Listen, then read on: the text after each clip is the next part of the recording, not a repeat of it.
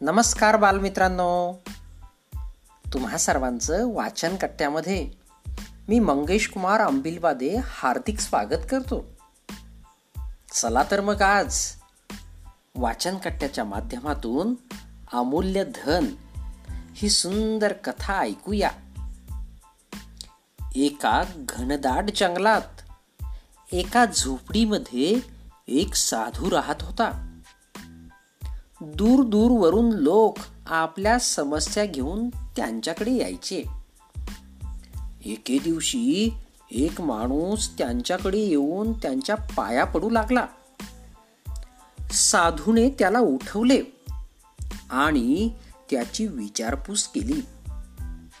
महाराज मी फार गरीब आहे. घरी खायला काहीच नाही. असा उपाय सांगा की ज्यामुळे माझी गरिबी दूर होईल. साधूने विचारले तुझ्याजवळ काहीच नाही? एखादे शेत किंवा घर? माणूस म्हणाला महाराज माझ्याजवळ अगदी काहीच नाही. मी पत्नी आणि मुलांसोबत एका झोपडीत राहतो. माझ्यावर दया करा. साधूने त्याला समजावले एखादा कामधंदा सुरू कर. काहीही न करता धन कसे मिळेल?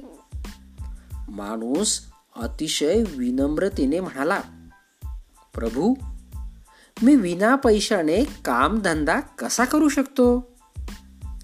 ज्ञानी साधू म्हणाला तू तुझे दोन्ही डोळे मला दे. मी तुला खूप धन मिळवून देतो. माणूस घाबरून म्हणाला नाही नाही प्रभू मग मी बघणार तरी कसा? कोणत्याही परिस्थितीत मी माझे डोळे तुम्हाला देणार नाही. साधूने म्हटले तर मग तू तुझे दोन्ही हात मला दे. धनप्राप्तीसाठी तुला काहीतरी द्यावे लागेल ना? हे कसे शक्य होऊ शकते? हात दिले तर मग मी काय करणार? गरीब माणूस म्हणाला ठीक आहे. डोळे आणि हात नको देऊ. तर किमान दोन्ही पाय दे. मी तुला जीवनभर पुरेल इतके धन देतो. तू मस्त बसून खा. साधू म्हणाला गरीब माणूस तर विचारात पडला. त्याच्या नजरेसमोर त्याचे अपंग शरीर आता दिसू लागले होते.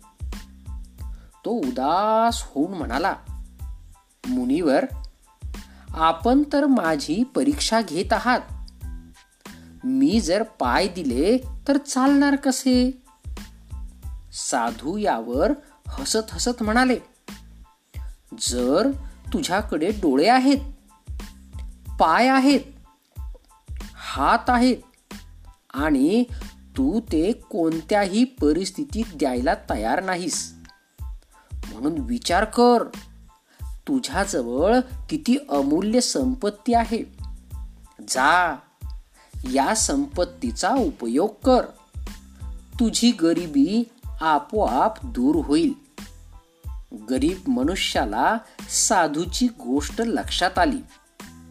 तो प्रबळ संकल्प करून घरी निघून गेला. धन्यवाद.